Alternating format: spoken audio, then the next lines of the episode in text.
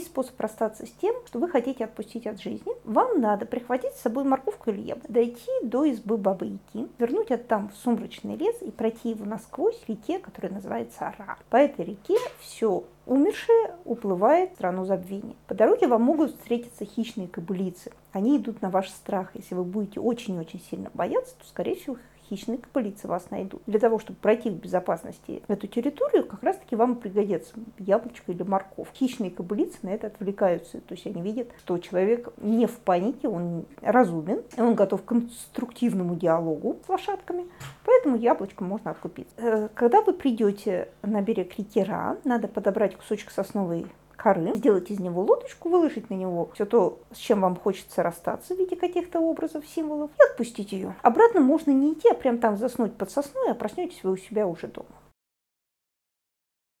Иногда мы находим сценарий в нашей жизни, от которого нам хочется избавиться, но он настолько пропитал всю ткань жизни, что постоянно проявляется в тех или иных областях. Так вот, надо прийти к бабе Яге во двор, попросить у нее чашку мертвой воды, выпить ее, извините, выблевать, вот то, что получится. И после этого поблагодарить и уйти обратно. Ничем запивать не надо. В том случае, если вы отравились, в реальной жизни отравились продуктами, вам требуется какой-то период воздержания. Сначала вы ничего не едите, после этого вам можно бульончик с подсушенным вчерашним хлебом, только потом постепенно вводятся какие-то другие продукты. Так и здесь, если вы избавились от ненужного, дайте организму и своей душе прийти обратно в норму, и тогда постепенно те зерна вашего потенциала, которые до сих пор были не раскрыты из сценария, они прорастут и дадут расцвести чему-то новому и полезному сами по себе, без всякой внешней подпитки.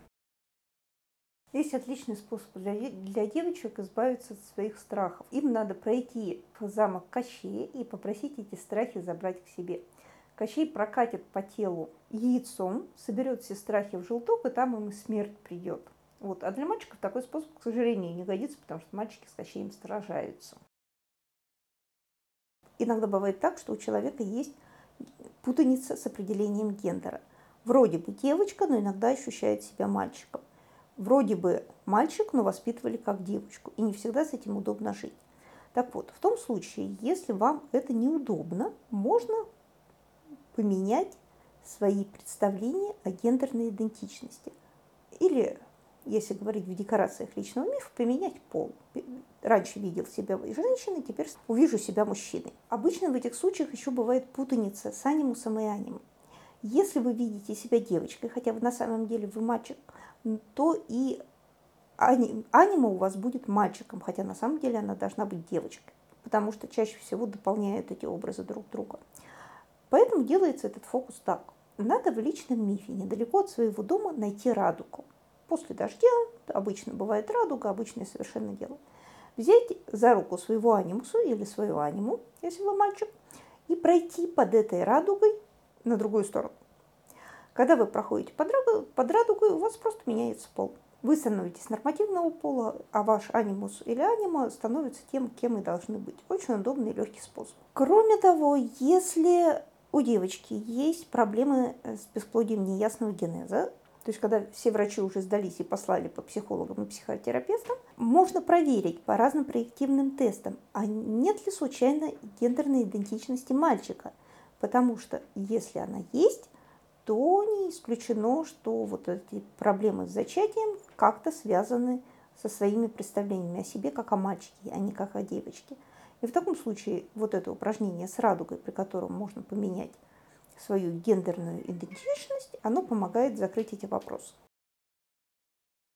В одной из моих техник есть такой герой Бронт, циклоп.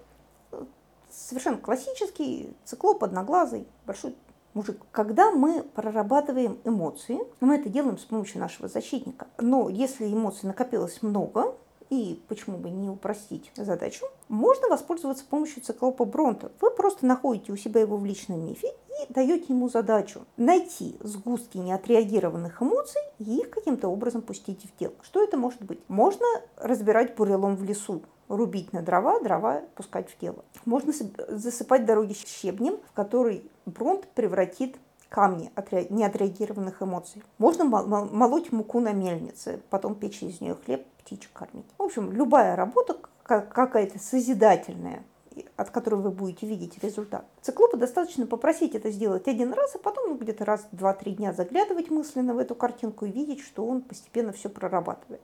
Это помогает расправиться с эмоциями не менее надежно, чем спорт. Так вот, этот циклоп, его имя Бронт. Я обычно забываю, откуда я его взяла, но не так давно нашла и вспомнила. Бронт – это циклоп, который в детстве качал на руках девочку Артемиду, богиню. А у Артемиды и Бабы Яги прямая связь. Поэтому именно Бронт пришел и начал работать на территорию Бабы Яги и потом, по моей наводке, на территорию личных мифов других клиентов.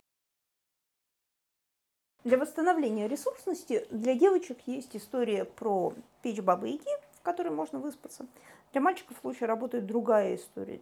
Сказка «Три золотых волоса» из книги «Эстес, бегущая с волками». Выглядит она так. Э, мы видим лес, по верхушкам деревьев шагает старик, хватаясь рука, длинными руками за одну ветку, потом за другую. Он опускается все ниже и ниже к земле, попадает в избу, где его встречает мудрая старуха. Старуха берет его на руки, укачивает. В течение ночи он превращается сначала в молодого, потом в ребенка, потом совсем в младенца. Потом Баба Яга, естественно, это Баба Яга, выдергивает у него из головы три золотых волоса, бросает их на пол, а ребенок, радостно смеясь, убегает из ее дома. Естественно, тут обыгрываются история о солнце, которое с утра поднимается молодое в небо, а к вечеру дряхлое, уставшее, закатывается за горизонт. Но если перепрожить эту историю у себя в воображении, то это хорошо помогает восстановить силы, потраченные за день. Абсолютно мальчиковая история.